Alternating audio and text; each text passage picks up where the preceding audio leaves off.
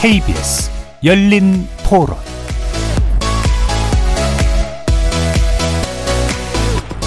안녕하십니까. KBS 열린 토론 배종찬입니다. 우리나라가 수교를 못하고 있던 곳과 새롭게 수교를 했다는 것 자체로도 큰 의미가 있고 이제 북한하고의 문제를 해결할 수 있는 좋은 방편이 될 수도 있다 우리에게는 없는 무기가 하나 또 생기지 않았냐 이런 생각도 들고 있습니다 가급적이면 일본하고 북한의 관계가 또 우리나라와 북한의 관계에 좀 긍정적으로 영향을 미쳤으면 좋겠다는 희망은 있죠. 화이트에서 트럼프로 바뀌겠죠. 그럼 그동안 우리 정부가 해왔던 기조하고는 많이 바뀌지 않을까 생각이 들고 영향을 받겠죠. 사실은 뭐 연인으로 봤을 때도 초반에는 엄청 뭐 많이 싸운다고 하잖아요. 의견이 안 맞아서 북한이랑 우리나라랑 아무래도 대립이나 아니면 의견 차이 정도는 있을 것 같긴 한데 근데 장기적으로 봤을 때는 긍정적인 영향을 줄 수 있을 거라고 저는 생각이 듭니다. 지금 일본이 북한하고 지낸다는 거는 우리가 외교적으로 봤을 때는 우리하고 그리 긍정적이지 않다. 세 명이 있으면 세 명이 다 친해질 수는 힘들거든요. 트럼프가 뭐 이렇게 한국의 국방도 철수했다 이랬던 적이 있었던 걸로 기억이 돼서 만약에 그렇게 됐을 때는 좀 영향이 있지 않을까라는 생각을 하게 됩니다.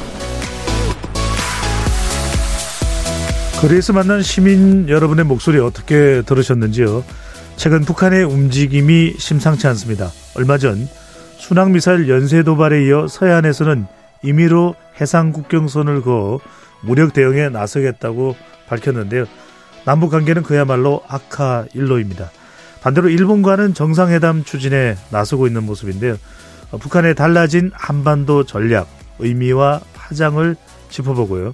올해 치러질 미국 대선, 트럼프 전 대통령의 재선 가능성이 대두됨에 따라 세계 정세가 요동치고 있습니다. 한반도 정세 또한 변화가 예상되는데요.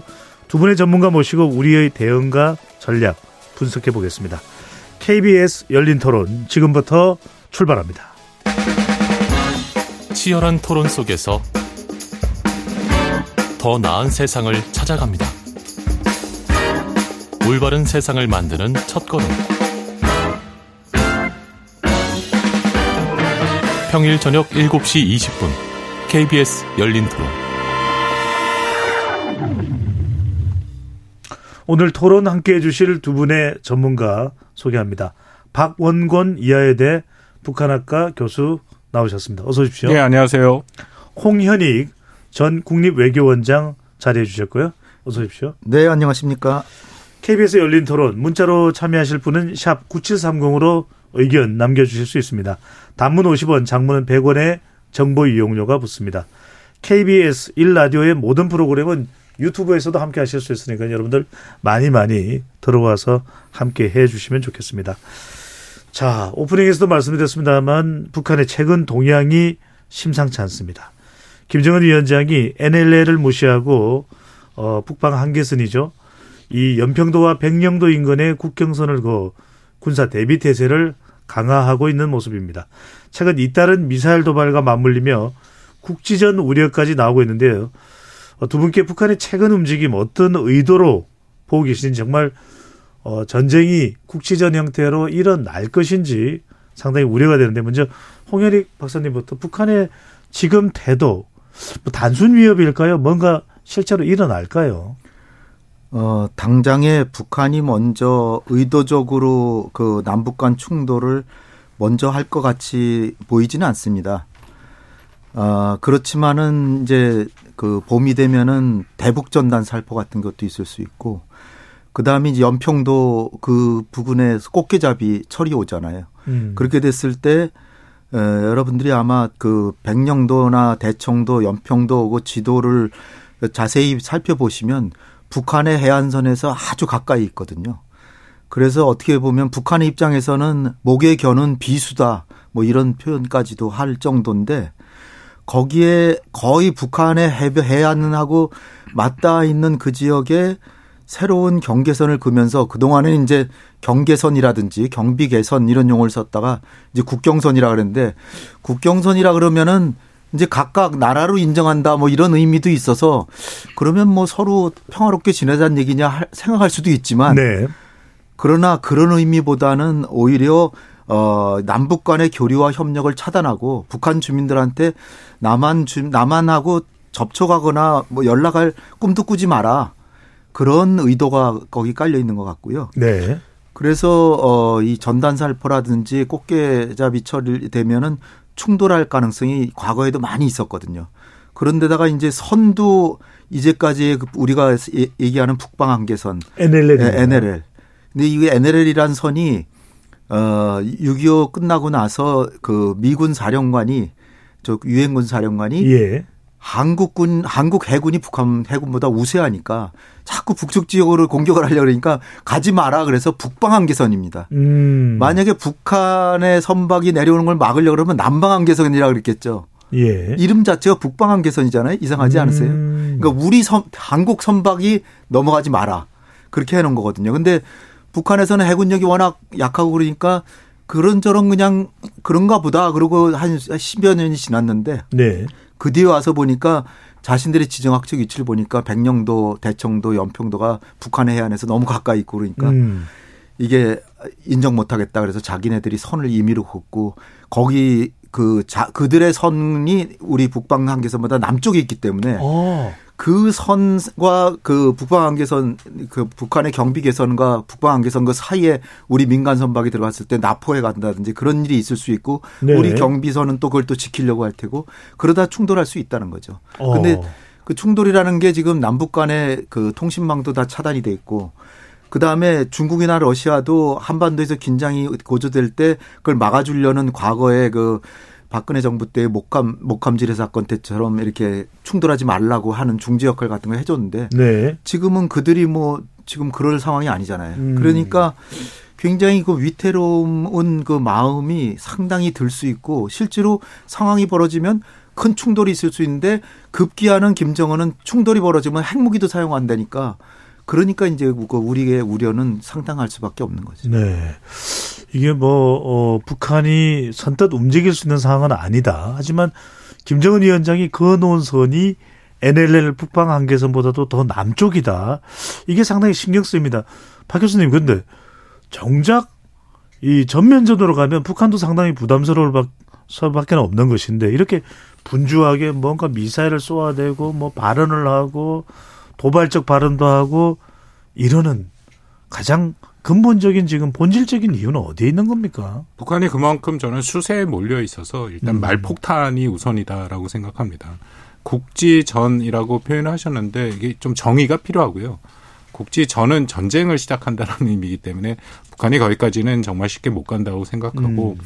어, 국지 도발이 가능성은 있죠. 국지 도발도 2010년 우리가 연평도나 천안함 폭침 때 경험했던 고강도 국지 도발이 있을 거고. 아, 그럼 국지 도발로 봐야 되네요. 네. 그렇죠. 그리고 그렇지 않으면 뭐 예를 들어서 NLL 이남으로 포사격을 하는 음. 그 고강도는 아닌 저강도 국지 도발이 있을 가능성은 있다라고 판단을 합니다. 다만 김정은이 얼마 전에 우리 홍 원장님 말씀하신 것처럼 이 해상 국경선이다라는 걸 발표를 했는데 이 발표 내용을 전체를 보면 정확하게 어디를 지칭하는지가 다 빠졌습니다. 아. 예, 방금 말씀하신 그 북한이 주장하는 해상 경계선이라는 것은 1999년 9월 2일 날 북한이 발표한 건데 이 NLL에 훨씬 이남으로 내려와 있습니다. 그래서 만약에 이 선을 북한이 계속 주장을 한다면 우리가 인천 공항에서 비행기도 못 떠요. 이쪽 중국으로 못 넘어가게 돼 있습니다. 그 정도로 우리로서는 절대로 수용할 수 없는 거고 또 우리가 백령도 연평도보다 더 백령도 위쪽, 위쪽입니까? 사진을 좀 보여드렸으면 제가 지도를 준비했는데 백, 훨씬 남쪽인데 백령도 연평도 서부 5도는 한국의 이 섬인 것을 인정하기 때문에 그 부분만 1마일로 움직일 수 있는 해상 통로를 만들어 놓고 요렇게 만들어서 밑으로 다 내린 거예요. 아. 그러니까 사실상은 한국이 절대 수용할 수 없는 것은 맞고 그런 상황인데 김정은도 만약에 그렇게 선을 긋는다는 것은 정말로 전쟁하자라는 얘기에 준하는 거기 때문에 음. 본인들이 국경선이다, 해상 국경선이다 얘기를 하긴 했습니다만 이것이 해상 경계선 혹은 서해 해상 경계 개선인지는 정확히 밝히지 않았다. 이제 그 부분이 있고 핵심은 전면전 가능성이 있느냐라고 물어보셨는데 네. 제가 거의 확실하게 전면전 가능성 없다라고 음. 말씀을 드리겠습니다. 워낙 최근에 그 부분에 대해서 미국의 일부 소수 학자들이 뭐 저로서는 절대 동의할 수 없는 그 한국 전쟁 이후에 김정은이 전쟁을 결심했다라고 얘기를 했는데요. 가장 큰 틀에 북한이 전쟁을 한다라는 것은 결국 자멸 행위인 게 맞습니다. 음. 북한이 이미 2020년 상반기부터 전쟁이 시작되면 자신들이 핵을 사용해서 한국을 초반에 이 자신들의 확실한 우세를 위해서 핵을 사용한 공격을 하겠다라고 얘기를 하는데 이미 한미 정부가 여러 차례 얘기한 것처럼 핵을 사용하는 순간 북한 정권의 종말인 것은 맞습니다. 음. 왜냐하면 북한이 아무리 핵을 고도화하더라도 그 핵이 미국이 갖고 있는 핵 능력에 절대 못 미치죠. 그리고 우리가 얘기하는 이른바 2차 공격 능력이 없기 때문에 북한의 핵을 한 방을 쏘면 미국이 대규모 응징 보복에 나서게 되고 음. 그렇다면 정말 북한은 파멸로 빠질 수밖에 없기 때문에 아. 그런 전면전의 가능성은 저는 있지 않다. 네. 오히려 현재 상황에서 김정은이 한미 또 한미 일의 안보 협력이 강화되고 음. 또 한국이 이 재래식 전력이 훨씬 더 확장이 되니까 그런 것에 대한 억제력이 강화된 것의 수세적인 입장에서 표현을 강하게 하고 있다고 생각합니다. 알겠습니다. 그러니까 박 교수님 말씀은 우리가 오늘 핵을 주제로 이야기를 나누는 건 아닙니다만 어 1차적으로 어 북한이 선제 공격을 했을 때 1차 타격은 당하더라도 그 이후에 미국과 함께 충분히 북한을 괴멸시킬 수 있기 때문에 북한이 참아 그러지는 못할 것이다. 그런데 홍 박사님 궁금한 게 최근에 뭐 북한이 있는 무기를 다 끄집어내는 건지 뭐 이 미사 이 무기도 있고 저 미사 무기도 있고 이야기를 하면서 지난 14일에는 이제 순항 미사일 이야기를 합니다. 바다 수리 어, 육형 이걸 지대함 미사일 그러니까 땅에서 어, 배를 쏘는 것이 지대함 맞는 거죠. 지대함 네, 네, 네. 배를 쏜다 이렇게 하면서 연일 뭐 신무기를 공개하고 뭐 노동신문 중앙 조선 TV에 나오는데 이게 냉정하게 북한의 지금 무기 수준이 어느 정도입니까? 우리와 비교하면 어느 정도의 수준에 와 있는 겁니까? 재래식 그러니까 핵무기하고 미사일을 제외한 재래식 무기라고 하는 부분에서 남한하고 북한의 군사력을 그 미국의 유수의 그 군사 평가 기관에서 평가한 거 보면 대한민국은 5등 내지 6등이고 예. 북한은 25등에서 30등 사이입니다. 어, 그러니까 많이 차이가 있네요. 어, 사실상 북한이 핵과 미사일만 견제가 된다면 우리의 해군력, 공군력이 훨씬 더 우세하다. 그게 이제 제, 제일 잘 나타난 게 벌써 20몇 년 전에 1999년에 김대중 정부 때서 그 연평 연평도 인근에서 어, 남북 간의 충돌이 제1차 서해해전이라 그러죠. 거기서 네. 충돌했는데 우리 배가 훨씬 크고 강력하니까 가서 그냥 받아버리니까 거의 침몰해 버리는 그러니까 상대가 안 되는 거죠. 어. 숫자는 북한이 뭐 배- 비행기도 더 많고 배도 더 숫자는 많을지 모르지만 이 그 능력이나 그 어떤 군사력을 보면 성능이 우리께 훨씬 더 우세하고 음. 더 멀리 보고 탱크도 마찬가지입니다. 그래서 사실은 우리가 두려워할 거는 딱 몇 가지가 안 되는데 북한의 핵과 핵무기, 음. 미사일, 그다음에 특수전부대 요 정도 요 정도예요.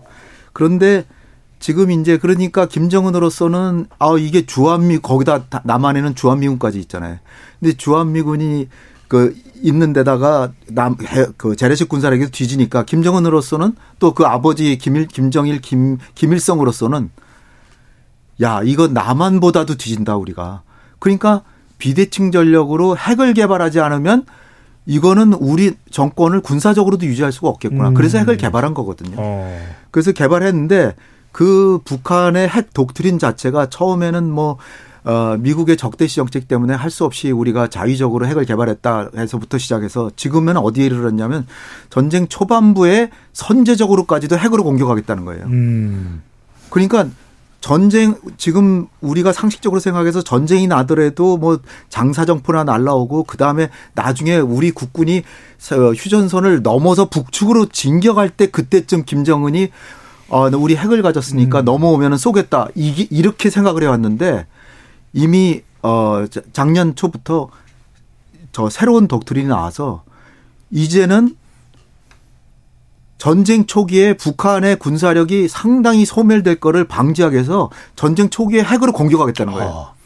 근데 문제는 지금 이스라엘 같은 경우에도 그 하마스의 공격으로 1,400명, 1,300명 내지 1,400명이 죽었는데 거기에 대해서 이스라엘 공격으로 3만 명 정도가 죽었죠. 음. 지금. 근데 이스라엘은 그렇게 강력하게 정말 임전무태의 정신으로 무자, 무자비하게 밀어붙이는데도 지금 괜찮잖아요. 왜 괜찮냐? 이스라엘 핵이 있는데 하마스나 중동의 어느 나라에도 핵이 없잖아요. 하하. 우리는 우리가 핵이 없고 북한은 갖고 있고 전쟁 초기에 쓰겠다는 거예요. 음. 근데 우리는 미국만 믿고 있는데 미국을 뒤를 돌아온 미국이 있습니까? 태평양 상 태평양 상에 미국의 핵무기 자체가 없어요. 근데 우리는 그냥 미국의 말만 믿고 있는 거예요.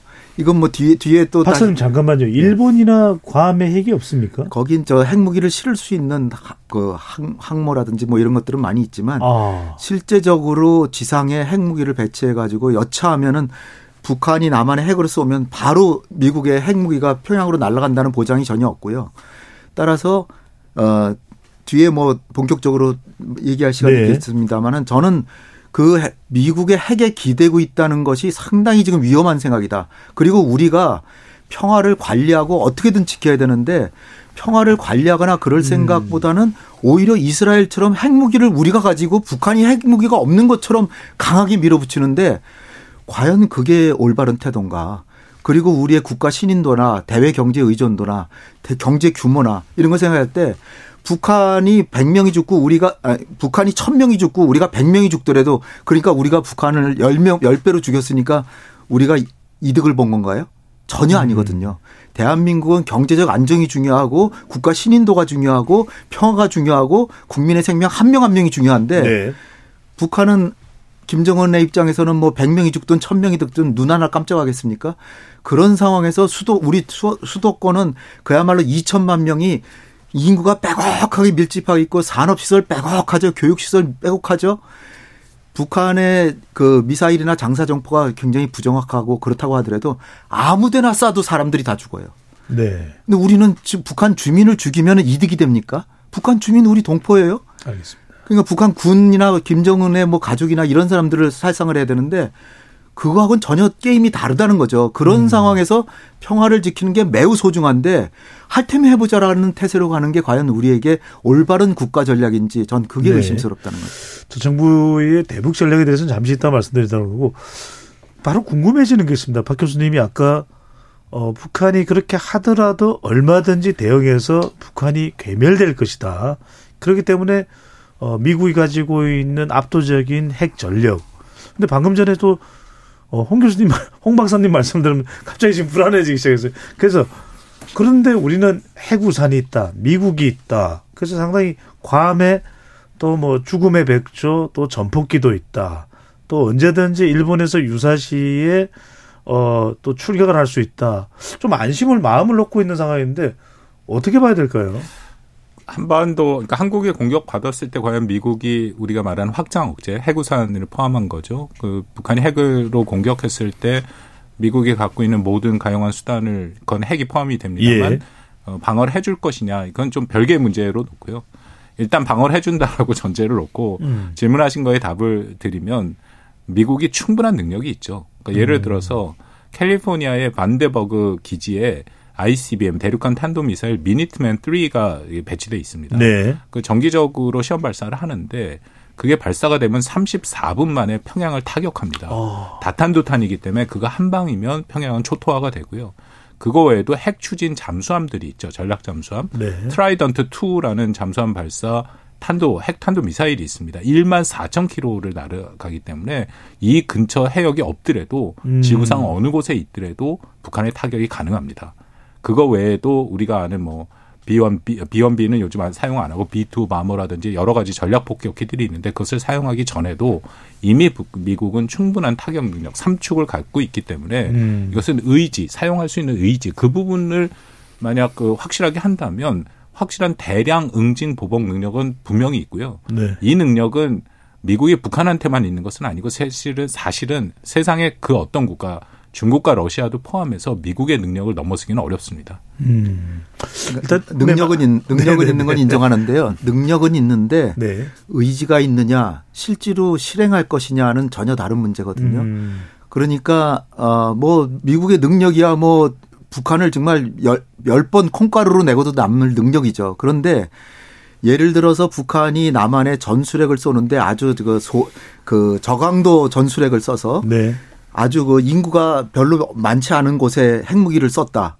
그리고 나서 바로 김정은이나 북한의 지도부에서 백악관에 전화를 해서 이게 실수로 날아갔는데 만약에 보복을 하면 우리는 LA, 로스앤젤스, 로스앤젤레스나 어, 뉴욕을 가격했다. 음. 그랬을 때도 미국이 무조건적으로 눌러줘야 되는데 제가 그래서 그 대통령께서 워싱턴 정상회담에 가가지고서는 이제 그 핵 협의 그룹 만들었잖아요. 네.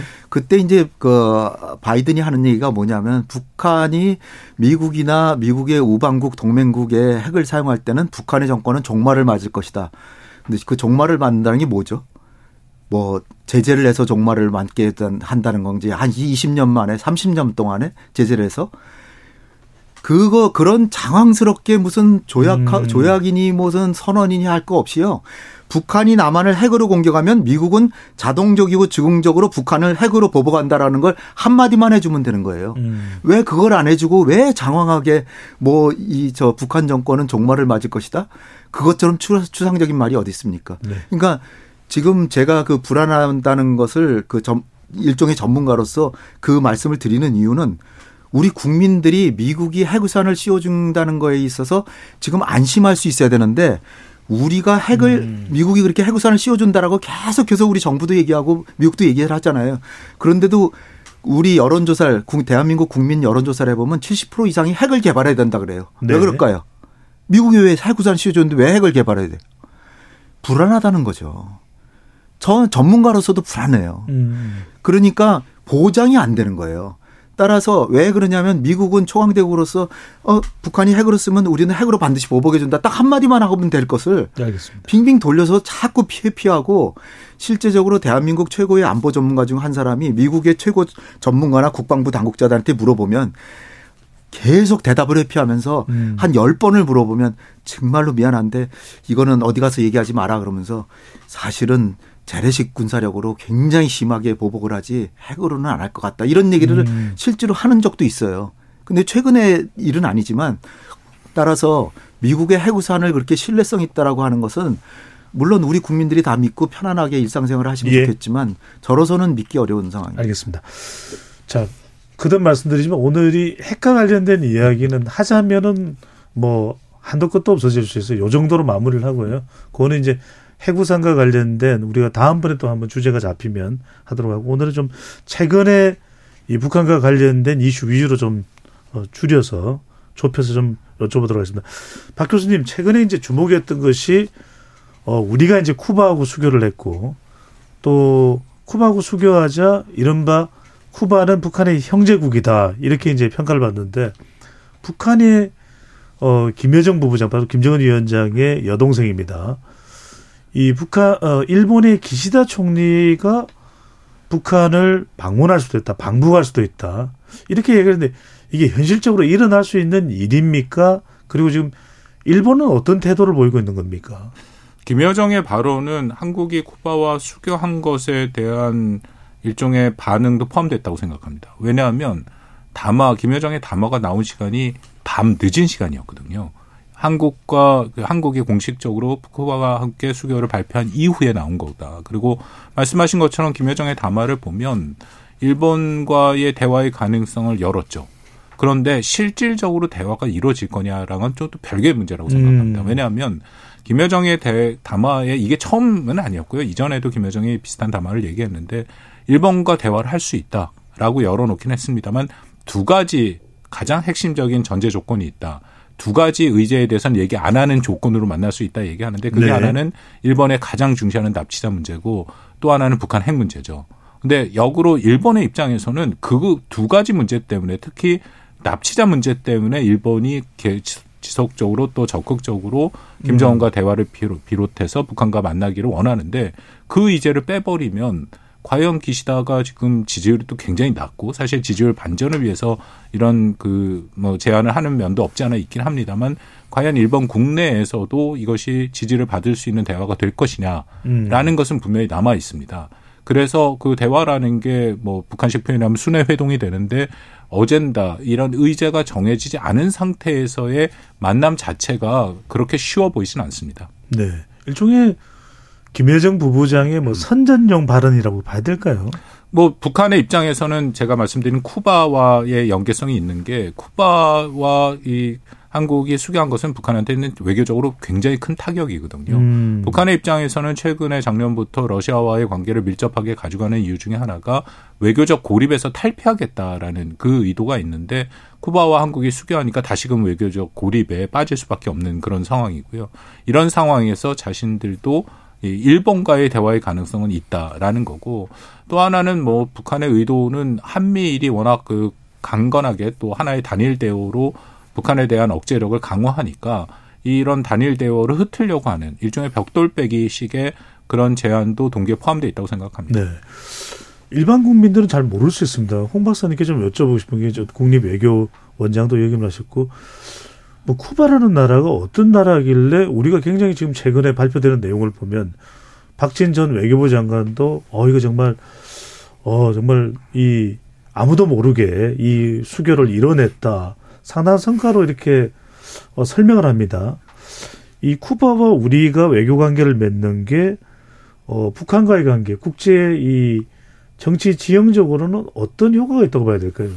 쿠바란 나라는 잘 아시다시피 그 마이애미 제일 남단에 있는 키웨스트라는 데를 가면은 거기서 이렇게 멀리 보면 보이는 정도로 가까이 있는 나라입니다. 미국이 미국 남단에서 최남단에서 네.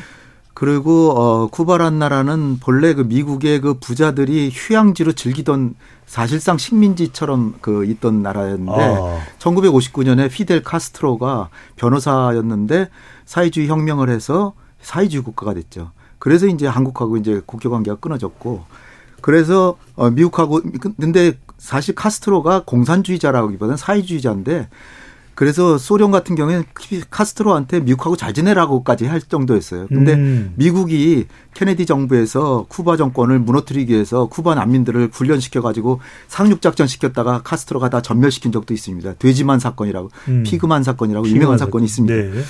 근데 그래서 그 쿠바란 나라가 공산권이 공산권에 속하면서 소련이랑 친하고 어 비동맹의 맹주 역할을 했죠. 중국, 인도네시아, 쿠바, 인도 이런 나라들이 음. 비동맹의 맹주였고 굉장히 중요한 나라죠. 미국 코앞에 있는데 사회주의 국가니까.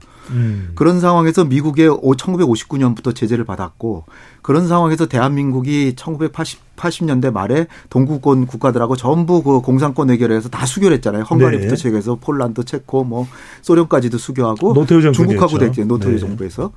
그런데 마지막 못한 게 쿠바였습니다. 어. 그래서 피델 카스트로가 1986년에는 평양에 가서 김, 김일성도 만나고 형제국이라고 조약을 맺어서 혀- 우리는 형제국이다라고 명기할 정도였어요.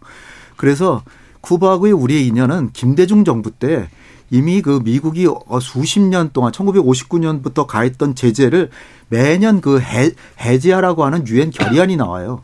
거기에 우리 정부가 미국하고 친하지만 이례적으로 그 해제 결의안에 동의를 하기 시작합니다. 김대중 정부가. 음. 그리고 그 다음에 수교 교섭을 하자고 해요. 근데도 뭐 쿠바에선 꿈쩍도 안 했죠. 우린 북한하고 형제인데 너넨 쳐다보지도 않는다. 그리고 음. 계속해서 지나오다가 그 박근혜 정부 때 그 당시에 외교부 장관이었던 윤병세 장관이 쿠바를 방문해서 외교 장관도 회담도 하고 어. 김대중 정부부터 20몇 년간 지속적으로 쿠바하고의 수교를 위해서 노력을 한 거예요. 근데 마지막 결실이 지금 이루어진 건데 음. 물론 그 윤석열 정부에서 노력도 했지만 그 정부 이- 한건 인정하지만 처음부터 시작한 거는 옛날부터 20몇 년 전부터 시작했다는 거죠. 음. 근데 가장 중요한 거는 쿠바가 그렇다면 우리 외교가 성공해서 수교했다기보다는 쿠바 경제가 지금 너무너무나 어려워요.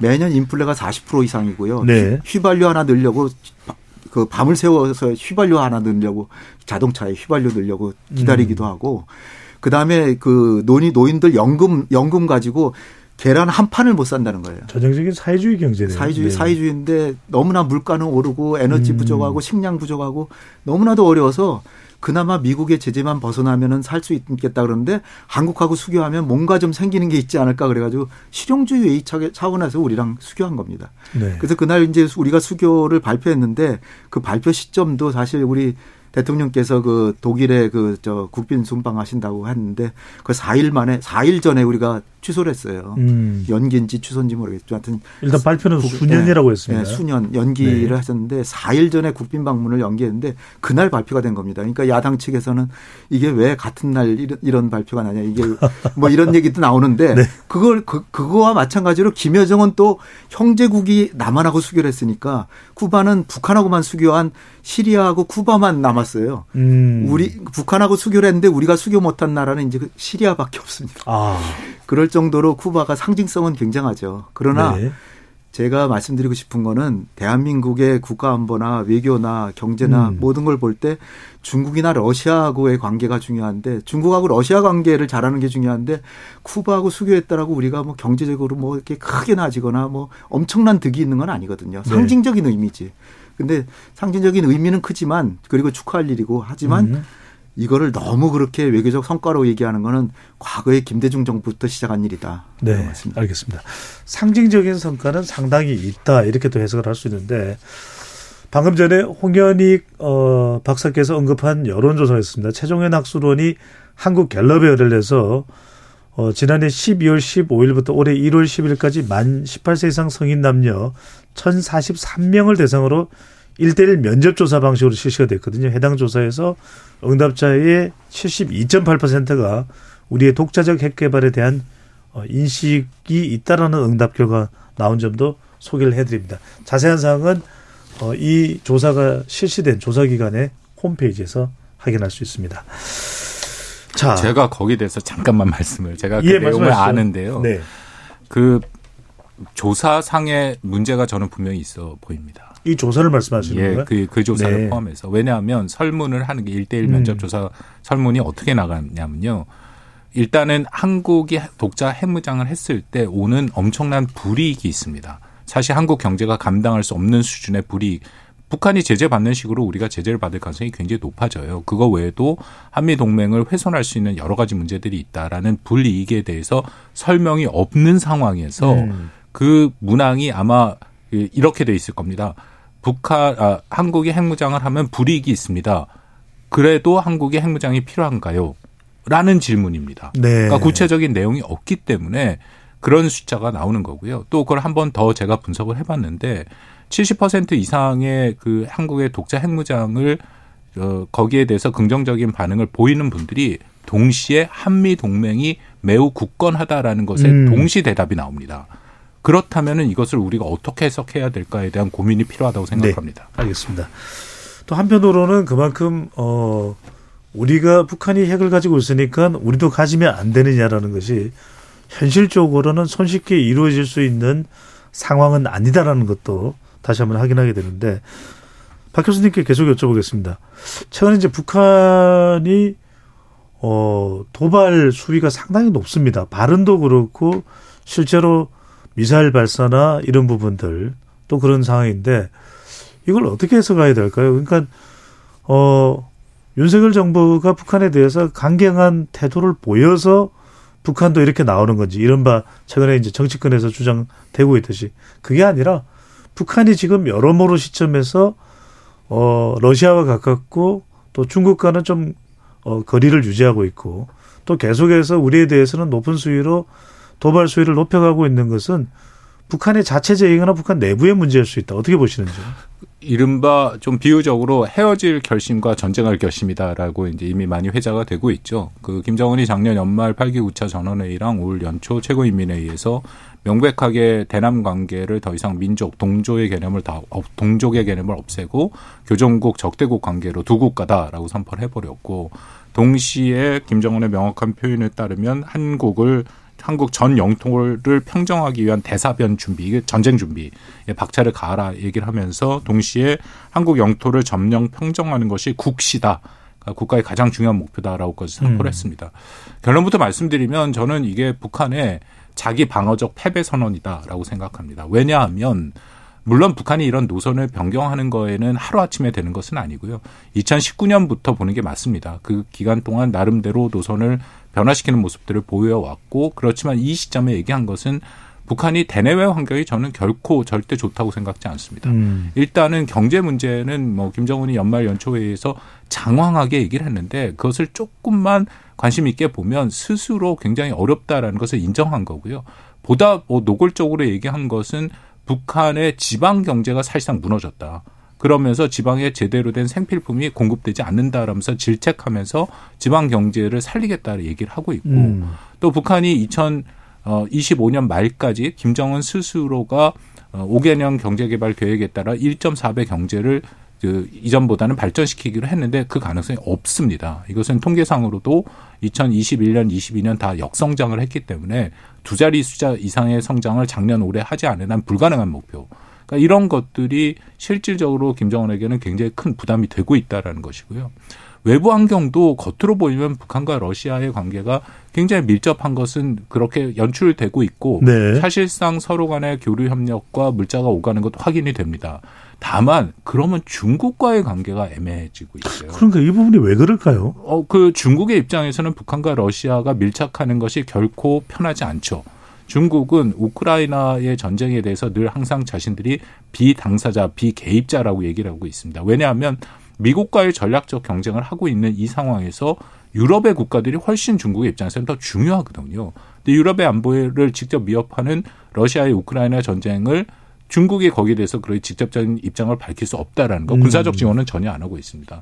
그런데 북한과 러시아가 지원을 하고 있는 것에 대해서 거리를 둘 수밖에 없는 상황이고 올해가 북한의 입장에선 중국, 러시아 둘 다 75주년, 국교 75주년인데 푸틴은 분명히 방북할 가능성이 높습니다만 음. 시진핑, 김정은 사이의 회동은 전혀 얘기가 되고 있지 않은 그런 상황들 그런 것들이 결코 우호적인 환경은 아니다라는 판단이 있다라는 거죠.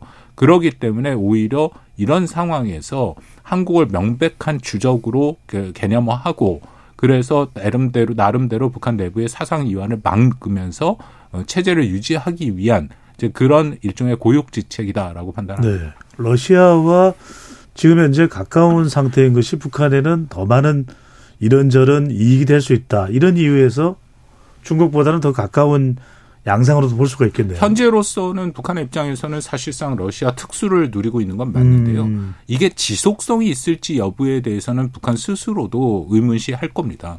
예를 들어 우크라이나 전쟁이 뭐 대선에 어떻게 될지 모르겠습니다만 얼마 전에 푸틴이 그 인터뷰한 거에 또 보면은 정전의 그 가능성이 있지 않습니까? 그럴 이후에 만약 정전이 된다면 전쟁이 휴전이 되던 어떻게 그 상황 이유가 음. 된다면 여전히 과연 러시아가 북한의 이 정도의 밀착 행보를 보일 것이냐.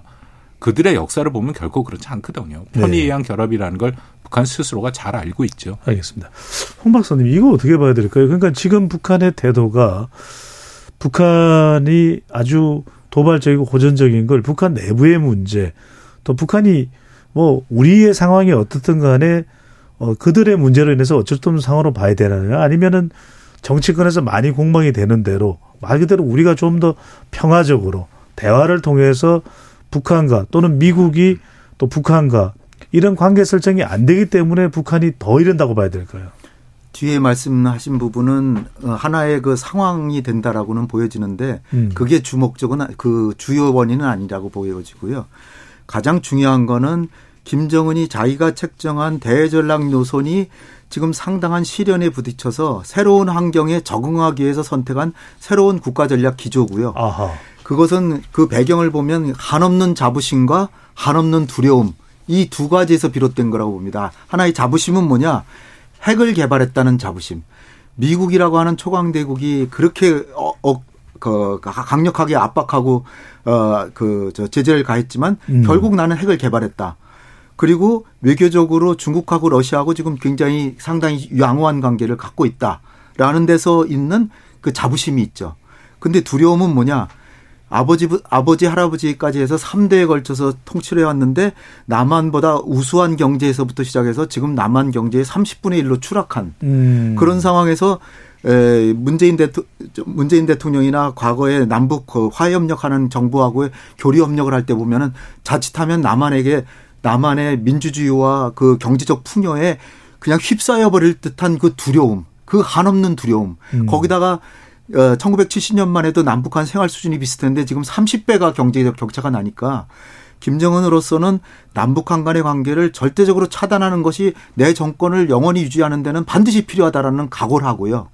그런 의미에서 아버지와 할아버지의 통일 노선까지도 다 취소해버리고 내 아버지가 아버지나 할아버지가 바라는 게 바에 나, 바로 나의 정권 연장이라는 거를 그걸 가지고 정권을 연장하기 위해서는 남한하고 완전히 적대 적대적으로 나가야 된다. 그래서 군부에게도 그 적대감을 가지고 군사적으로 강화 강화를 하고 네. 그다음에 남한에 대해서도 핵으로 공격하겠다는 거 아니에요. 근데 남한이 동포라 그러면 동포한테 핵을 쓰는 게 말이 됩니까? 따라서 저거는 동포가 아니라 남이다. 우리는 전혀 다른 남남이다. 라고 해야 자기의 그 논리적 모순성이 해소가 되는 겁니다. 그러니까 핵으로 공격할 수 있는 여지를 마련할 수도 있고 그리고 남한 관계를 소홀 저 완전히 차단함으로써 남한을 고립시키고 일본하고는 외교를 트고 미국하고는 여차하면은 조건이 맞으면 타협하거나 핵을 동결 정도 하고 군축회담을 하거나 하, 하지만 남한은 결국은 경쟁 상대다. 그럼으로써 나의 정권은 계속 간다. 이러한 전략적 계산이 있는 거죠. 홍 박사님 근데 말씀 도중에 궁금해서 지금 우리가 시간이 없으니까 짧게 좀 답변해 주시면 좋을 것 같은데 근데 2018년하고 비교해보면 문재인 정부 때하고 비교하면 왜 이렇게 김정은 위원장이 달라진 걸까요? 문재인 정부 때는 문재인 대통령이 앞장서서 트럼프가 사실은 화형과 분노, 북한을 완전히 파괴한다 막 이렇게 첫, 첫, 첫 문재인 대통령 첫 번째 해에는 완전히 북미 간의 전쟁 직전이었습니다. 예. 그러다 문재인 대통령이 인내심을 발휘해서 평창 올림픽에 초청을 하고 부, 남북 정상회담과 북미 정상회담을 다 성공시키고 그 싱가포르에서 트럼프하고 김정은이 만났는데도 합의가 됐는데 미국이 4개항을 하나도 지키질 않으니까 음. 또 평양까지 문재인 대통령이 달려가셔가지고서는 영변 핵시설을 폐기하면은 미국도 제재를 몇 개 해제한다. 그런데 트럼프가 그거를 딱 아, 난 그렇게 못한다. 더 내놔라. 그래가지고 깨진 거 아닙니까? 네. 그러니까 북한은 그거를 트럼프가 깬 건데 문재인 대통령이 중재를 잘못했다는 핑계대고 남북 공동 연락 사무소 폭파시키고 그렇게 갔던 거죠. 음. 김정은의 생각은 다른 거 아무것도 없습니다. 정권을 계속 유지해야 되는데 정권을 유지하기 위해서는 남한을 희생양으로 삼든 음. 했는데 미국을 미국을 희생양으로 삼기엔 미국은 덩치가 너무 크고 자기의 생사 생사가 달려 있는 나라이기 때문에 알겠습니다. 미국을 직접 비난해야 마땅하지만 예. 남한한테 화풀이를 한 거죠. 참 그런 면에서 보면 참 못됐는데 네. 지금 지금 문- 윤석열 정부는 그러니까 아예 그냥 강력하게 나가는데 강력하게 나가니까 김정은은 속편하게 그래 그럼 적대적으로 가자. 그렇다면 나의 정권은 더 강력해진다. 알겠습니다. 이렇게 나가는. 홍 박사님 말씀 듣고 보니까 2018년에 그 평화 상태가 지속되기가 또 어려웠던 것 아니었었나 싶은 생각이 들기도 하고요. 자, 더 자세한 구체적인 내용은 2부에서 짚어보도록 하겠습니다. 토론이 진행되는 동안 청취자분들께서 의견 많이 보내주셨는데요. 정희진 문자캐스터. 네, 지금까지 청취자 여러분이 보내주신 문자들 소개합니다. 뒤늦은 정찬님. 요즘 북한 분위기 심상치 않은 것 같습니다. 이러다 전쟁 나는 거 아닐지 불안하네요. 가용한 범위에서 정보 수집하고 모든 가능성에 대비해야 한다고 봅니다. 3486님. 통일이 가능한가요? 북한이 최근에 보여준 행동을 보면 우리가 품고 통일해야 할 한민족이 아닌 주적이라는 게 드러나는 셈입니다. 이제 각자 도생해야죠. 보라돌이님. 처음 만난 사람과 대화를 시작하는 것도 어색한데 껄끄러운 관계 속에서 만남을 지속하고 대화를 통해 신뢰를 쌓는 것은 엄청난 노력과 인내가 필요합니다. 국민의 안전과 재산 보호가 목적이라면 최소한의 외교와 대화는 해야 하지 않을까요? 8741님. 당근과 채찍을 적절히 써야죠. 극단적인 한쪽의 방법으로는 극단적인 결과를 낳을 수밖에 없습니다. 5977님. 북한은 가면 갈수록 세계에서 고립되어 가는 존재 같습니다. 북한 정권 세습의 몰락이 가속화되는 것 같아요. 7475님, 홍현익 박사님 말씀에 공감합니다. 미국 군사력은 세계 최강이지만 절대 미국만 바라보고 믿고 있어서는 안 됩니다. 전쟁이란 변수가 너무 많으니까요. 우리 스스로의 국방력도 꾸준히 길러야 합니다 해주셨고요. 아바나 모히또님, 쿠바에 한 달 정도 여행한 적 있는데 생각보다 한류 문화가 깊숙이 자리 잡고 있어서 놀랐어요. BTS, 블랙핑크에 열광하는 쿠바 젊은 친구들을 보며 우리 한국 문화의 힘을 확인했던 것 같아요. 이번 수교로 양국이 더 활발한 교류를 이어나가길 기대하고 또 이를 통해 북한이 크게 깨닫는 게 있으면 좋겠습니다. 라고 보내주셨네요. 네, KBS 열린 토론. 이 시간은 영상으로도 생중계하고 있습니다. 유튜브에 들어가셔서 KBS 일라디오 또는 KBS 열린 토론을 검색하시면 지금 바로 토론하는 모습 보실 수 있습니다. 방송을 듣고 계신 여러분이 시민 농객입니다. 계속해서 청취자 여러분들의 날카로운 시선과 의견 보내주세요. 지금까지 문자캐스터 정희진이었습니다.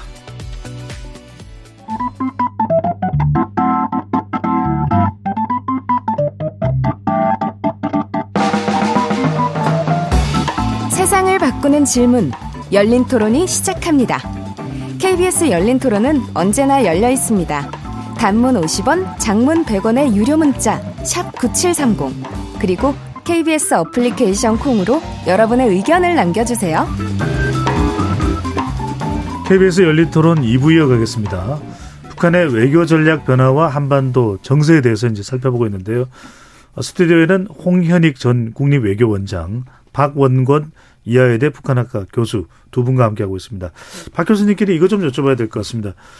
어, 핵 이야기가 나왔는데 결국 우리가 핵에 대해서 기댈 곳은 또 우리 안전장치는 어, 미국과의 관계, 한미 동맹에 따른 뭐 해구산이라고 봐야 될 것 같은데, 지난해 4월에 있었던 한미 정상회담에서도 워싱턴 선언, 이게 이제 발표가 되기도 했고, 또 뭐 구체적인 내용은 뭐 일반인들이 다 알 수는 없습니다만, 근데 가장 크게 두려운 것은 결국 북한을 생각하면은 도발 중에서도 핵도발입니다. 어, 7차 핵실험은 아직은 하지 않았지만, 언제라도 할 수 있는 그런, 어, 북한의 어, 상황이라고 봐야 될 것 같은데, 자, 북한의 뭐 핵실험보다도 더 중요한 건 실제 이것이 사용, 사용될 수 있는 우려입니다. 그런 조짐이 있을 때 우리는, 우리 국민들은 이 미국의 핵 우산이라는 것에 대해서 어떤 믿음, 또 어떤 안전판 정도로 판단하고 생각해야 될까요? 아까 일부에서 말씀드렸습니다만 저는 북한이 핵을 쓰는 순간에 김정은의 체제는 지구상에서 사라진다라는 것에 음. 뭐 추호도 의심이 없습니다. 왜냐하면 일단은 그 NCG가 우리 핵 협의 그룹 작년 4월 워싱턴 선언에서 나왔고요. 미국이 발표하는 핵 그 전략이 있습니다. 거기에 나온 내용들을 보면 끊임없이 북한이 핵을 사용했을 경우에 정권의 종말이다라고 나오는데 그거는 분명한 군사적 조치를 얘기하는 거는 명확하고요. 저는 오히려 핵을 핵으로 대응하는 것보다는 북한 정권의 종말이라고 얘기하는 것이 억제력이 훨씬 강화된다고 생각합니다. 왜냐하면 북한이 유일 영도 체제, 1인 체제이기 때문에 한국, 그러니까 미국이 북한이 핵을 쐈을 때 미국이 핵으로 대응을 해서 북한을 핵으로 공격을 해서 북한 주민들 뭐 수십만 명이 사망을 하더라도 김정은이 멀쩡하면은 이것은 효과가 없다라는 거죠. 음. 이거는 자유민주주의 체제와의 가장 극명한 차이다라고 생각합니다. 그러기 때문에 오히려 정권 종말이라는 것은 김정은이 없어진다라는 얘기이기 때문에 억제력이 훨씬 큰 것이고요. 네. 이걸 흔히들 뭐 참수 작전이라고 얘기하는데 굉장히 잘못된 것이고 주요 지휘부 제거 작전이 맞습니다. 근데 이것은 한미만 갖고 있는 것이 아니라 모든 현대전의 국가들이 다 같이 갖고 있죠. 적성국가의 전쟁이 발생을 한다면 당연히 지휘부터 지휘부부터 제거해서 전쟁 수행 의지를 꺾는 것은 당연한 겁니다. 근데 여기서 한미가 충분한 그런 능력이 있는 것이 북한의 김정은이 어디로 숨더라도 그 숨는 곳에 대해서 한미가 최소 그 이상의 정보를 갖고 있다라는 겁니다. 네.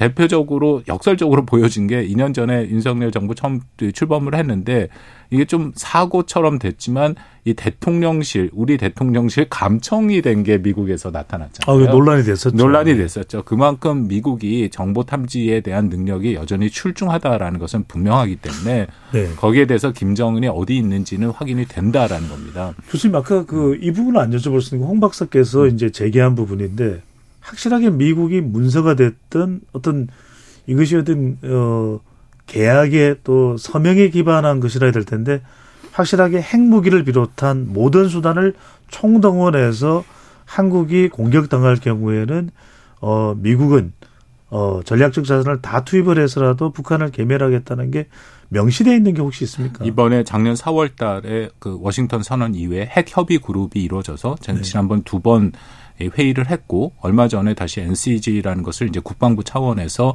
어 계속 지속한다라고 얘기를 했는데요. 어, 아시다시피 한미는 연합 체제입니다. 음. 우리가 한미가 작전 계획이라는 것을 갖고 있죠. 5015라는 것을 갖고 있기 때문에 북한이 먼저 남침했을 경우에 한미가 어떻게 대응하느냐. 근데 그 작전 계획의 가장 약점이 북한이 핵을 사용했을 때 어떻게 한미가 연합 차원에서 대응하느냐가 빠져 있었다라는 겁니다. 아주 뒷부분에 그 개념적인 것만 좀 들어가 있었는데 이번에 그 NCG 핵 협의 그룹을 통해서 한미가 지난 1년여 동안 논의한 것은 앞으로 북한이 핵을 사용하는 그 시나리오를 포함해서 한미가 공동 기획해서 공동 대응하는 내용이 들어가 있다는 겁니다. 영어를 써서 죄송합니다만 그걸 CNI라고 우리가 얘기를 하는데 네.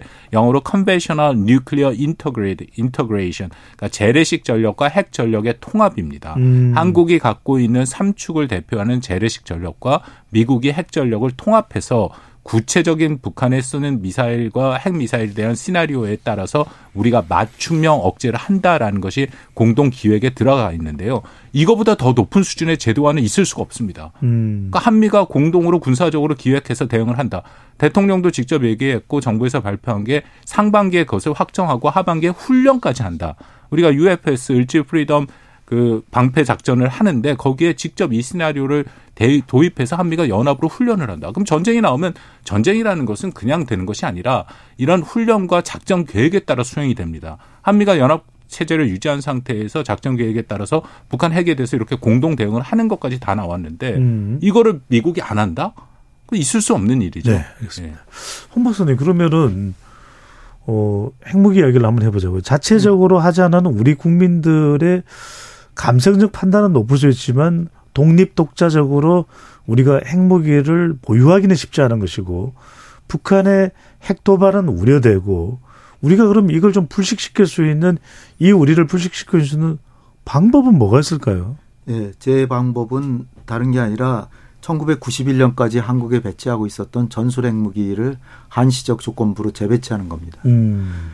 그러니까 제가 지금 두려움을 갖고 있는 거는 북한이 이 그 긴장의 수위가 점진적으로 한 단계 한 단계 올라가서 북한이 이제 핵으로 구두로 구두로 핵 위협을 하고 실제로 사용할 것이 변명하 분명해지는 순간까지가 꽤 여러 시간이 걸리거나 여러 날이 걸리면 미국의 핵 잠수함이 이쪽으로 뭐 온다든지 해가지고서는 딱 준비해 놓을 수도 있지만 그 불시에 갑자기 긴장이 고조되고 또 김정은은 지금 뭐 선제 공격까지도 가능하다고 하고 그다음에 뭐 지휘부가 지휘부가 재래식 공격을 당해도 자동으로 핵무기가 날아가고 음. 북한이 원하면 날아가고 한마디로 한다 대여섯 가지 조건이 있는데 그 대여섯 가지 조건이란 게 북한 지도부가 원하면 언제든지 쏠 수 있다는 거예요. 그런데 지금 가장 저한테 설득력 있는 거는 재래식 군사력으로 남한이 주한미군이 없더라도 남한의 군사력이 더 우세하니까 전쟁 초반에 북한군이 괴멸되는 것을 막기 위해서 초반에 사용한다는 거예요. 음. 그러면은 북한이 핵으로 먼저 선제 공격을 했을 때 우리만 핵 공격을 맞아버리고 미국은 야 너 북한 그거 쐈는데 그거 사고로 쏜 거야? 그냥 뭐 저 그 의도적으로 쏜 거야? 그러면 내가 보복할 거야. 아니면 김정은이 먼저 연락을 해서 이 핵폭탄이 날아갔는데 북한 남한이 먼저 이런 공격을 해서 방어 차원에서 한 거니까 더 이상 확전할 마음은 없다. 그 대신에 미국이 만약에 우리에게 보복을 한다면 그 다음엔 서울에다가 핵을 쏘겠다. 음. 이럴 이래도 미국이 쏠 수 있을까요? 저는 못 쏜다고 봅니다. 그러니까 1958년부터 1991년까지 그 수십 년 동안 대한민국에 핵무기가 있었습니다. 전술핵. 네, 전술 핵무기. 네. 1960년대 말에는 950기까지 있었어요. 음. 그것이 1991년에 미국하고 소련 간에 핵 합의가 있었고 그리고 골파초프하고 어 당시에 그 저 아버지 부시 대통령 그래서 아버지 부시 대통령이 전 세계에 있는 전술핵을 다 철수시켜요. 음. 그런 바람에 한국에서 전술핵이 철수하게 된 겁니다. 91년이면 그때네요. 91년. 네. 그래서 한반도 비핵화 선언도 다 그래서 한 거고요. 음. 다 위에서 이렇게 그 저 큰 나라들이 움직이니까 한반도 비핵화 선언도 된 건데 문제는 뭐냐면은 남북한 간에 한반도 비핵화 선언 했잖아요. 근데 우리는 그거를 수십 년 동안 지켜왔는데 북한은 완전히 깨고 핵무기를 수십 개를 음. 개발해서 배치하고 선제 공격까지 알겠습니다. 하겠다는데 대한민국은 핵무기가 한 개도 없어요. 음. 아시아 전체에 한 개가 없어요. 그런데 우리는 미국의 핵우산을 철석까지 믿고 북한은 선제 공격까지 한다 그러는데 남한의 핵무기가 없어서 네. 되겠습니까? 그래서 어, 홍 박사님께서는 전술핵이 좀 좋은 어, 우리의 대책일 수 있고 대응 수단일 수 있다. 이 부분에 대해서 박 교수님 어떻게 보시죠? 수단의 문제라고 생각하는데 뭐 예를 들어서 저위력 핵무기 사실 미국이 상당 부분 도태해서 지금 남아 있는 게 많지는 않습니다. 한 200기 정도 있는 걸로 알려져 있고 그중에 100기는 유럽에 배치가 돼 있고 한국에 갖다 놓자라는 의견이 있는데 저는 그것도 글쎄 그만큼의 효용성이 있을까? 음, 왜요? 왜냐하면 일단은 여기에 배치해 놓으면 어디에 배치해 놓습니까? 미군 부대? 미군 부대에 과연 그것이 들어간다면은 또 그것이 결정적으로 북한의 제1의 타격 목표가 될 것이고 아하. 그렇지 않을 경우에 미군 부대에 넣는다 하더라도 인근에 있는 한국의 그 도시들이 과연 그것을 수용할 수 있을까? 라는 문제도 있는 거고요. 그리고 군사 기술적으로 말씀을 드리면 결국은 그것을 갖다 놓더라도 과연 그것을 사용하는데 한국이 얼마만큼 사용하는 결정 과정에서 미국과 협의가 되느냐. 설사 있더라도 그냥 미국 혼자서 그것을 최종적으로 결정하게 되고 모든 과정이 미국에 통제된다면 그것이 여기 있는 이유가 반감이 되겠죠. 그래서 저는 그것보다 훨씬 중요한 것은 아까 말씀드린 것처럼 한미가 연합 체제에서 얼마만큼 작전 계획과 공동 기획에 밀접하게 이것을 제도화해 놓느냐 그것이 수단보다 훨씬 중요하다고 생각합니다. 알겠습니다. 자, 여러분들이 또 궁금해하는 이슈가 바로 어, 트럼프 전 대통령 관련된 부분인데 어, 바이든 대통령과 이미 지난 2020년에 일전을 벌였습니다. 두 분께 짧게 여쭤보고 관련된 내용에 대해서 구체적으로 또 여쭤보도록 할 텐데 먼저 어, 박 교수님부터 바이든 트럼프 누가 될 것 같으세요? 아니 그 어디까지는 개인 판단입니다. 아, 그 질문은 아직도 8개월 이상 남았고요. 제가 2016년에 흑역사를 쓴 경험이 있어서 음. 매우 조심스러운데 아직 변수가 많이 남아 있다고 생각을 합니다. 그래도요. 아, 그래도 뭐 물어보신다면 현재로서는 저는 뭐 거의 그 예측이 어려울 정도로 뭐 저기 통계를 다루시니까 잘 네. 알긴 하지만 미국의 대선도 음. 어떻게 보면 한국 선거와 같이 굉장히 적은 표차로 결정이 납니다. 음. 미국이 선거인단 제도라 해서 간접 선거긴 하지만 네. 실질적으로는 이른바 swing state라고 불리는 핵심 경합주 6개, 7개에서 각 주마다 15,000표 그 정도로 결정이 나기 때문에 그 당시 상황에서 어떻게 바람이 부느냐 알겠습니다. 그거에 따라 결정된다고 생각합니다. 시간이 많지 않아서 일단 심상치 않다. 트럼프 가능성도 상당히 열려 있는 것으로 일단은 봐야 될 것 같은데 홍 박사님은요? 저는 바이든 가능성이 51%, 네. 트럼프는 49로 보는데요. 그 이유는 지금 미국 경제가 전 세계에서 가장 좋은 나라 중에 하나거든요. 네. 근데 결국은 어, 선거라는 게 경제로 많이 좌우되는데 미국 국민들이 엄살을 떨어서 그렇지 사실 우리 주식 시장을 보면요. 미국은 역사상 최고가를 벌써 넘었고요. 우리는 음. 아직 최고가 되려면 멀었어요. 그럴 정도로 미국 국민들은 너무나도 풍요롭게 살아가지고 그 고마움을 모르는데 네. 제가 볼 때는 시간이 지날수록 미국 경제가 그래도 음. 경제 관리를 잘했다라고 해서 바이든 인기는 좀 올라갈 것 같고요. 네. 근데 트럼프는 지금 그 사법 리스크가 만만치 않은 게 음. 벌, 벌금도 지금 수천억을 물은 데다가 어 그 이 사법적으로 흠집이 가면 결국은 많은 그 바이든 아, 트럼프 지지자들이 떠나지 않을까 알겠습니다. 이 생각돼서 바이든 가능성이 조금 더 높지 않을까 에코노미스트지라고 제가 아주 신뢰성 있는 기관 저 잡지로 알고 있는데 예. 거기 기자들도 곰곰이 생각하다가 바이든이 연임되는 거를 약간의 다수로 음. 경제적으로 나쁘지 않기 때문에. 겁니다. 네. 자, 두 분께 여쭤보고 싶은 것은 바이든 재집권이 계속된다면 사실 뭐 아주 큰 변화는 없을 겁니다. 근데 이제 궁금해지는 것은 트럼프 전 대통령이 됐을 때 북한의 김정은 위원장의 관계 또 아직은 새로운 접점이 만들어지지 않은 윤석열 대통령 대한민국과의 관계 또 세계 경 세계 안보 질서에 미치는 영향 박 교수님 트럼프 전 대통령이 되면 북한에는 또 대한민국에는 전 세계적으로는 어떤 변화가 올까요? 한국으로 놓고 보면 두 가지 의제가 걸려 있죠. 북한 비핵화 문제 그리고 한미 동맹의 문제인데요. 음. 북한 비핵화 문제부터 말씀을 드리면 뭐 많이들 2018, 19년을 다시 떠올려서 트럼프가 김정은을 직접 만나지 않을까 하는데 저는 가능성이 굉장히 낮다라고 오. 생각을 합니다. 왜냐하면 트럼프의 인물에 대해서 우리가 4년을 경험을 해봤습니다만 비용 대 효과를 매우 중시하는 사업가적 더군다나 이것은 뭐 가장 그 거치다고 하는 뉴욕에서 부동산을 해봤기 때문에 그 생각이 남아 있어서 음. 어, 그만큼의 투자에 대해서 분명히 결과를 원한다. 그런데 2018, 19 해봤는데 이게 어렵다라는 것을 트럼프가 분명히 봤습니다. 18년 싱가포르 했다가 엄청나게 미국 내에서 어, 비판받고 2019년 하노이를 깼더니 오히려 칭송을 받는 그리고 결론적으로 북한 비핵화에 대한 조치는 이루어지지 못한 그런 경험이 있기 때문에 본인이 거기에 시간과 노력을 어, 드릴 가능성이 굉장히 낮고요. 그냥 드리는 말씀이 아니라 만약에 트럼프가 재집권을 한다면 이 사람의 다음 목표는 노벨 평화상일 가능성이 매우 높습니다. 어. 워낙 공명심에 있는 사람이기 때문에 그렇다면은 노벨 평화상을 자신이 탈 수 있는 가장 효과적인 데부터 들어갈 것이고 그게 미국 대외 정책의 현재 우선순위가 돼 있는 우크라이나랄 가능성이 음. 큽니다. 이미 이번 트럼프가 47 어젠다라는 걸 올리고 있는데 거기에 보면 자기가 대통령이 되면 하루 만에 우크라이나 전쟁 정, 종전을 정전을 시키겠다라고 얘기를 하고 있습니다. 어허. 그러기 때문에 우크라이나 쪽을 통해서 어떤 형태로든지 전쟁을 끝내고 할 가능성이 있고 그 다음에는 오히려 중동이겠죠. 네타냐후 이스라엘 총리와 굉장히 밀접한 관계고 또 트럼프가 당선이 되면 당연히 사회인 쿠시너 어, 유대인이기도 하고 아브라함 협정을 해서 또 중동에 대해서 관심이 큽니다. 이방카의 남편입니다. 그렇죠. 예, 그쪽으로 할 가능성이 크다라는 것이고요.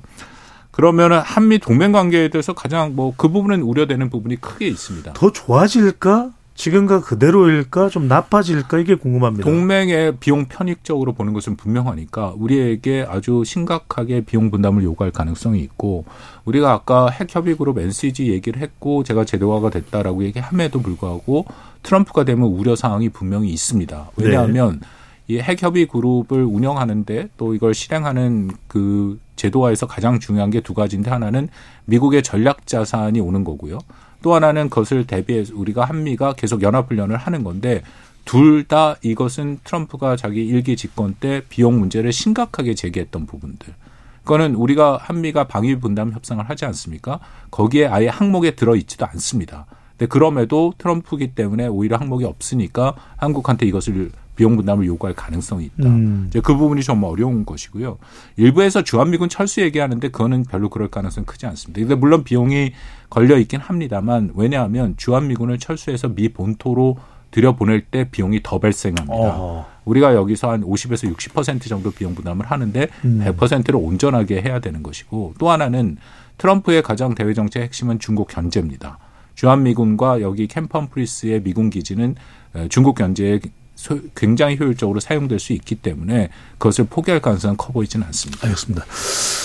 홍 박사님 근데 궁금해하는 것은 뭐 우리 대한민국과의 관계도 그렇지만 김정은 위원장하고 다시 트럼프 전 대통령이 재집권을 한다면 정말 이번에는 뉴욕으로 불러서 워싱턴으로 불러서 또 햄버거를 제대로 먹느냐 이 얘기부터 나와서 자칫 그렇게 되면은 우리와 미국과의 관계 한미 동맹이 트럼프 재집권 시에는 좀 멍한 상태가 될 수도 있다라는 그런 어 또 전망도 있습니다. 근데 여기에 대해서 이제 KBS와의 대담에서 윤석열 대통령은 미국은 기본적인 외교 기조가 있는 국가이기 때문에 특별하게 달라질 건 없지 않느냐라는 설명도 한 것 같은데 트럼프 전 대통령이 재집권한다면 북한과의 관계, 김정은 위원장과의 관계는 어떻게 될 것 같습니까?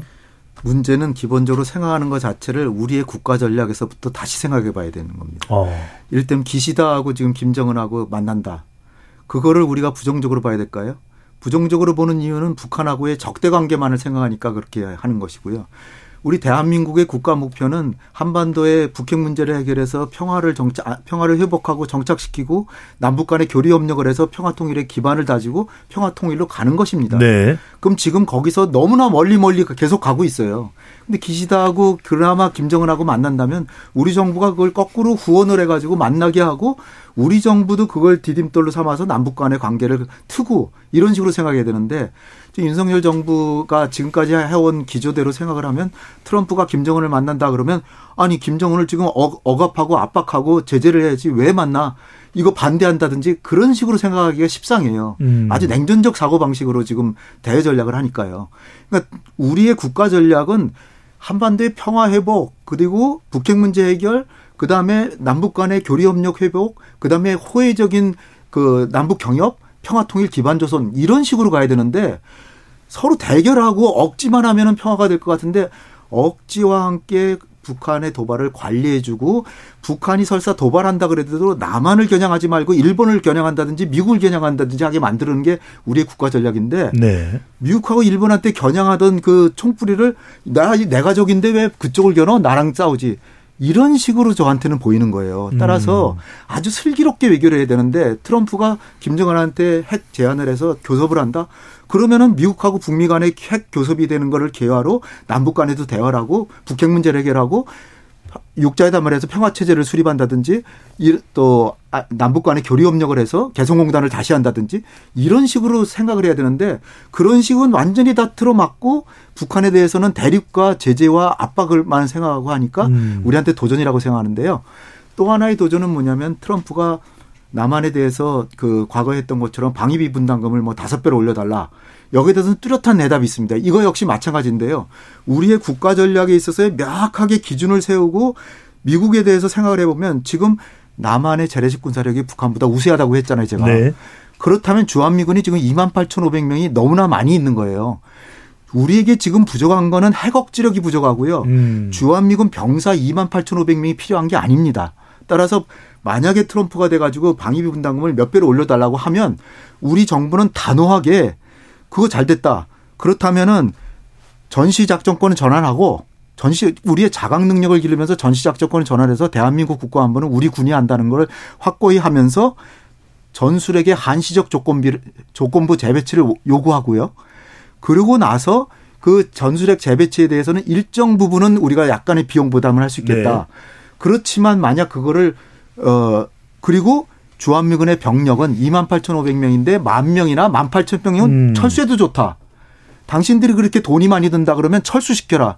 아까 박원보 박사님도 지적하셨지만 주한미군을 한국에 유지하는 것이 미국으로 철수하는 것보다 훨씬 돈이 저 한국에 유지하는 게 싸거든요. 네. 그러니까 트럼프는 어 그러면 내가 방위 분담금 없던 얘기로 할게. 또는 그렇다면은 전 전략 전 전자권은 전환시켜주고 전술핵 재배치하고 그러면 방위 분담금을 그 대신에 조금 올려달라. 그 정도로 알겠습니다. 타협한다 그러면 국가안보도 되고 미국에게도 당당한 모습을 보이고 대한민국의 군은 군이 그야말로 국가안보도 하고 저는 꼭 먹고 알 먹고라고 생각해요. 네. 근데 지난 정부 때도 문재인 정부 때도 제가 이걸 건의했는데 그 당시에도 한미 관계가 너무나 이게 중요하고 하니까 이게 굉장히 과감한 제안이잖아요. 네, 정리를 해 주시죠. 네. 그 미군 만명 철 만명 축소 그리고 방위 분담금은 동결 이거 제안을 쉽게 못 하더라고요. 네. 자, 오늘 이제 두 분은 뭐, 어, 대한민국이 내놓으라는 전문가입니다만 일단은 두 분의 또 어, 주관적 판단에 의해서 설명을 드리니까 이 점도 우리 청취자분들께서 참고를 해 주시면 좋겠습니다. 자, 제가 일부러 어, 시간을 우리 홍 박사님께 더 많이 드리는 건 내용도 말씀을 하셔서 그대로 그냥 또 말씀을 들었는데 자, 남은 시간은 박웅경 교수께서 한 1분 한 30초 정도 1분 내로 드릴 수 있을 거거든요. 1분 정도 우리의 이 윤석열 정부의 대북 전략 어떻게 하는 것이 가장 현명한 대처 방안이 될 수 있을까요? 현재 상황에서는 억제 국면이 작동할 수밖에 없다라고 생각을 합니다. 저도 뭐 우리 홍 원장님 말씀에 동의하는 부분이 분명히 있습니다. 왜냐하면 북한 핵 문제만을 놓고 본다면 이게 단순하게 억제만으로 되는 것은 아니거든요. 그러니까 두 가지의 밀고 당기기가 다 있어야 되는 것은 분명합니다. 억제와 단념도 하기 위한 조치도 필요하지만 동시에 이 대화와 외교도 있어야 된다. 이제 그런 면에서는 대화와 외교의 노력이 보다 어, 훨씬 더 지금보다는 좀 적극적으로 이루어질 필요가 있고요. 더불어서 트럼프 변수는 분명히 존재합니다. 음. 거기에 대해서 앞으로 어떤 현상이 나타날 것인가에 대해서 어, 미국과의 여러 가지 가능성을 대비한 그런 방법도 필요하고요. 하나 더 말씀을 드리면 중국과의 관계도 저는 중요하다고 생각합니다. 그래서 아마 3월 1일 그 3.1절 경축사의 바라기는 윤 대통령이 어, 굳건한 한미 동맹을 유지한 상황에서 중국과도 지금보다는 더 적극적인 어떤 대화와 알겠습니다. 관계 개선 노력이 필요하다라는 메시지가 어, 포함됐으면 하는 바람이 있습니다. 네. 결국 가장 중요한 것은 어떤 외교도 가장 우선적인 것은 우리 국익 또 우리 국민들의 이익이 아닌가 생각이 됩니다. KBS 열린 토론 이것으로 모두 마무리하겠습니다. 두 분 말씀 잘 들었습니다. 감사합니다. 지금까지 KBS 열린 토론 배종찬이었습니다.